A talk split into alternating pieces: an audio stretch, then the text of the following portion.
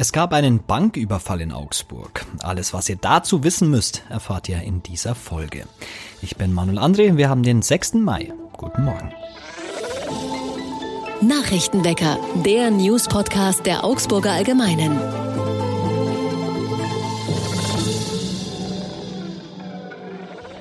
Und zu Beginn wie immer erst einmal alle wichtigen Nachrichten aus Augsburg.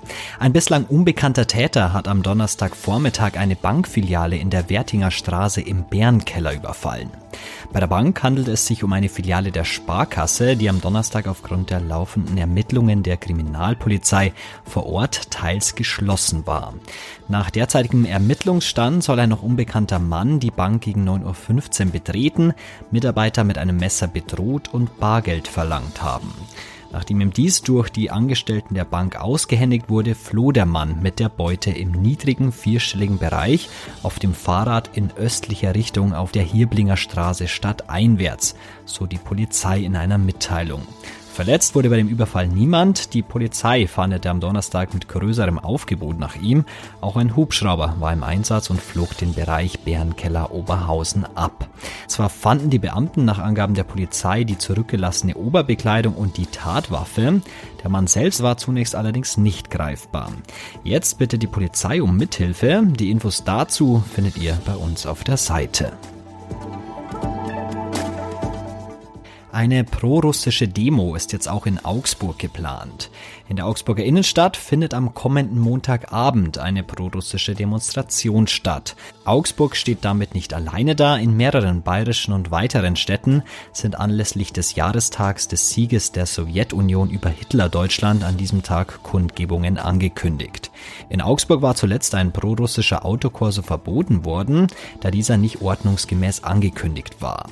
Bei der bevorstehenden Demonstration mit dem Titel Sieg über Hitlerfaschismus, bei der laut Stadt von rund 200 Teilnehmerinnen und Teilnehmern ausgegangen wird, handelt es sich um eine angezeigte Versammlung, berichtet Augsburgs Ordnungsreferent Frank Pinsch auf Nachfrage.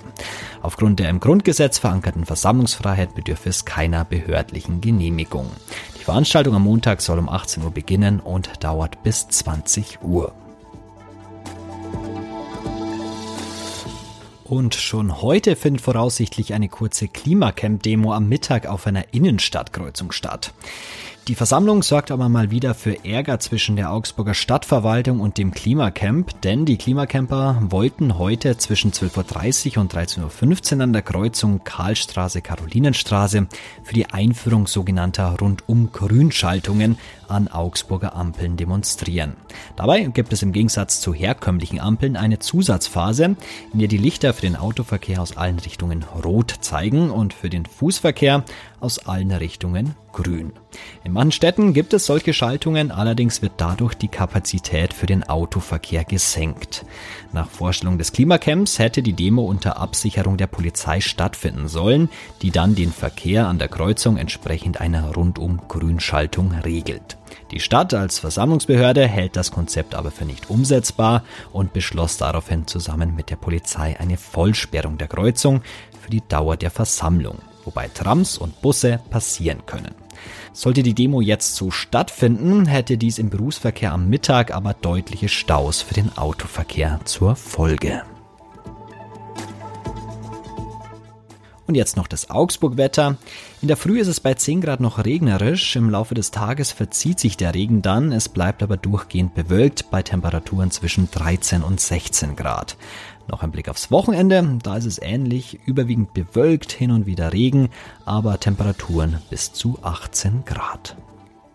Vielleicht habt ihr auf dem Radarsplatz schon diesen Pavillon gesehen. Es handelt sich dabei um den sogenannten Fugger-Pavillon. Warum der da steht? Die Fuggerei wurde im letzten Jahr 500 Jahre alt und das wird jetzt nochmal nachträglich gefeiert. Mehr dazu weiß die Leitung unserer Stadtredaktion Nicole Prestle und mit ihr spreche ich jetzt. Hallo Nicole. Hallo Manuel. Fangen wir mal ganz vorne an. 500 Jahre Fuggerei welche Bedeutung hat denn die Fuggerei oder auch die Familie Fugger für die Stadt Augsburg? Die Fuggerei, das muss man sagen, ist ja zuallererst mal Augsburgs bekannteste Sehenswürdigkeit. Da kommen im Jahr rund 220.000 Besucher. Zumindest war das vor Corona so. Und die Fuggerei steht eigentlich in jedem Reiseführer auf der ganzen Welt, in jedem Augsburg-Reiseführer. Von daher, die meisten Menschen bringen mit Augsburg auch die Fuggerei in Verbindung. Natürlich hat aber die Fuggerei für die Stadt selbst und für ihre Bewohner auch noch mal eine besondere Bedeutung. Sie gilt ja als die älteste Sozialstiftung der Welt. Da leben rund 150 Menschen für einen sehr niedrigen Mietpreis. Und damit ist diese Fuggerei natürlich für die heutige Zeit, wo die Mietpreise wieder so explodieren, auch ein ganz besonderes Beispiel dafür, wie man für bedürftige Menschen günstigen Wohnraum schaffen kann. Du hast die Corona-Zeit auch schon mal kurz angesprochen. Wie ging es der Fuggerei denn in den letzten zwei Jahren, sag ich mal? Das kann man natürlich jetzt von zwei Seiten betrachten. Wenn man mal jetzt rein die organisatorische, administrative Sache anguckt, dann muss man dazu wissen, dass die Fuggerei ja davon lebt, dass Besucher kommen können, die Eintritt bezahlen und dass die Fuggerei ihre Einnahmen unter anderem als zweite Quelle aus der Forstwirtschaft bezieht. Ohne dieses Geld könnte man diese Häuser nicht unterhalten, könnte man keine Sanierungsmaßnahmen machen. Und jetzt musst du dir vorstellen, dass durch Corona diese ganzen Besucher auf einmal wegblieben. Die Fuggerei musste auch schließen während der Lockdowns, weil sie wie ein Museum gehandhabt wurde. Das heißt, die hatte 2021 über Monate gar nicht auf. Und damit sind natürlich auch diesen Fuggerschen Stiftungen, die die Fuggerei unterhält, Hunderttausende von Euro weggebrochen, die sie normalerweise kalkuliert hätten als Einnahmen.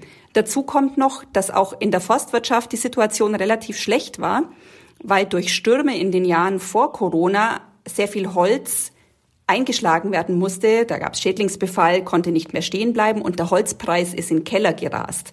Also sind praktisch die beiden Einnahmesäulen der Fuggerei Schlag auf Schlag weggefallen. Das war sehr schwierig. Und ähm, genau das Zweite, was man sehen muss, ist, wenn du jetzt mal die, die Bürger betrachtest, die in der Fuggerei leben.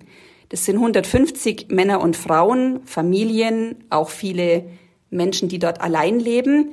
Und die sind es ja gewöhnt, dass da sehr viel Trubel ist, dass da, dass da viel los ist. Und auch die waren plötzlich eigentlich ziemlich einsam und allein in ihrer Fuggerei und durften ja selber auch, mussten sich ja auch diesen Lockdown-Regeln unterwerfen. Also die durften auch nicht mehr so viel unternehmen. Die waren relativ schnell auf ihre kleinen Wohnungen beschränkt. Gibt es denn irgendwas, was die Fuggerei jetzt unternimmt, um aus dieser Krise, sage ich mal, zu kommen? Einerseits, was die Bewohner betrifft, bleibt man vielleicht noch mal kurz bei dieser Lockdown-Zeit. Da haben die natürlich versucht, entgegenzuwirken, dass die Menschen, die da leben, vereinsamen, dass die also in ihren Wohnungen sitzen, plötzlich nicht mehr zu Veranstaltungen in der Fuggerei gehen konnten, weil die eben auch abgesagt waren wegen des Lockdowns. Da haben die Sozialpädagogen, die in der Fuggerei arbeiten, begonnen, jeden Bewohner einmal in der Woche anzurufen, um einfach den Kontakt zu halten und vorzubeugen, dass die sich nicht komplett zurückziehen oder die haben so Treffen gemacht, wo die Sozialpädagogen mit jeweils einem Besucher sich für eine Stunde zusammengesetzt haben, um Kaffee zu trinken. Einfach, dass die sozialen Kontakte erhalten bleiben. Das war mal das Zwischenmenschliche. Und ähm, was diese Einnahmen betrifft, die weggebrochen sind, gut, da konnte man nicht viel machen. Ist so, dass sie vorhergehend einige gute Jahre hatten in der Fuggerei und deswegen auch, wie der Schwabe sagt, so ein bisschen ein Michele, also ein kleines Sparpolster da war. Und ähm, damit kamen die doch noch ganz gut über die Runden. Aber sie haben zum Beispiel das Jubiläum, das 500-jährige, das eigentlich schon 2021 angestanden hätte, damals stark abgespeckt. Und diesen Fuggerei-Pavillon, den du anfangs erwähnt hattest, den haben sie eben jetzt auf dieses Jahr verschoben. Der hätte nämlich eigentlich schon letzten Sommer auf dem Rathausplatz aufgebaut werden sollen. Dann lass uns noch mal kurz über den Pavillon sprechen. Was ist das denn da für ein Ding auf dem Rathausplatz? Es sieht ja sehr futuristisch aus. Also für alle, die es noch nicht gesehen haben, es ist ein langgezogenes, schmales Gebilde mit einem Dach, schaut also aus wie ein, wie ein langes Haus, das sich am Ende zum Rathaus hin so ein bisschen in die Luft aufschwingt. Und das Ganze steht symbolisch für ein Fuggereihäuschen, von denen es ja eben in der Fuggerei ganz viele gibt. Und in diesem Pavillon wird jetzt in den nächsten vier Wochen bis 12. Juni zum einen die Geschichte der Augsburger Fuggerei und dieser ebenso wertvollen Stiftung erzählt, die seit 500 Jahren besteht. Es soll aber auch viele öffentliche Diskussionen und Veranstaltungen geben, in deren Rahmen diskutiert wird, ob so eine Fuggerei irgendwo anders auf der Welt vielleicht nochmal entstehen könnte, um dort auch bestimmte gesellschaftliche Herausforderungen zu meistern, so wie das bei unserer, sage ich jetzt, unserer Augsburger Fuggerei eben das Thema Wohnungsnot und, und hohe Mietpreise ist. 500 Jahre Fuggerei, das wird jetzt also gefeiert, unter anderem auch am Rathausplatz. Mehr zum Programm und zur Fuggerei gibt's nachzulesen bei uns auf der Seite. Links dazu findet ihr in den Show Notes. Danke Nicole für das Gespräch. Gerne Manuel. Und auch das ist heute noch wichtig. Eintracht Frankfurt hat zum dritten Mal nach 1960 und 1980 ein Europacup-Finale erreicht. Nach dem 2 zu 1 im Hinspiel gewann der Fußball-Bundesligist gestern Abend das Halbfinal-Rückspiel in der Europa League im eigenen Stadion gegen West Ham United mit 1 zu 0. Gegner im Finale sind die Glasgow Rangers, die sich am Abend gegen RB Leipzig durchsetzten. Und in Schleswig-Holstein wird am Sonntag ein neues Landesparlament gewählt. Die Umfragen sagen einen Sieg der regierenden Christdemokraten von Ministerpräsident Daniel Günther voraus. Die Wahl im Norden ist die zweite von vier Landtagswahlen in Deutschland in diesem Jahr. Und zum Abschluss heute habe ich noch einen Termintipp für euch und zwar am Sonntag ist Muttertag. Mir ganz egal, ob ihr das feiert, ob ihr der Mama was schenkt, ob ihr essen geht oder auch gar nichts macht, das ist mir egal, ich wollt's euch nur gesagt haben. Dass es am Ende nicht heißt, ich hab's vergessen, weil es der Mann im Podcast nicht gesagt hat. Also, Sonntag Muttertag, macht mit dieser Info, was ihr wollt. In diesem Sinne, ein schönes Wochenende, einen schönen Muttertag. Am Montag hört ihr Lisa Pausch an dieser Stelle. Danke noch an Nicole Prestle für das Gespräch und euch danke fürs Zuhören. Macht's gut. Ciao, ciao. Nachrichtenwecker ist ein Podcast der Augsburger Allgemeinen. Alles, was in Augsburg wichtig ist, findet ihr auch in den Show Notes und auf augsburger-allgemeine.de.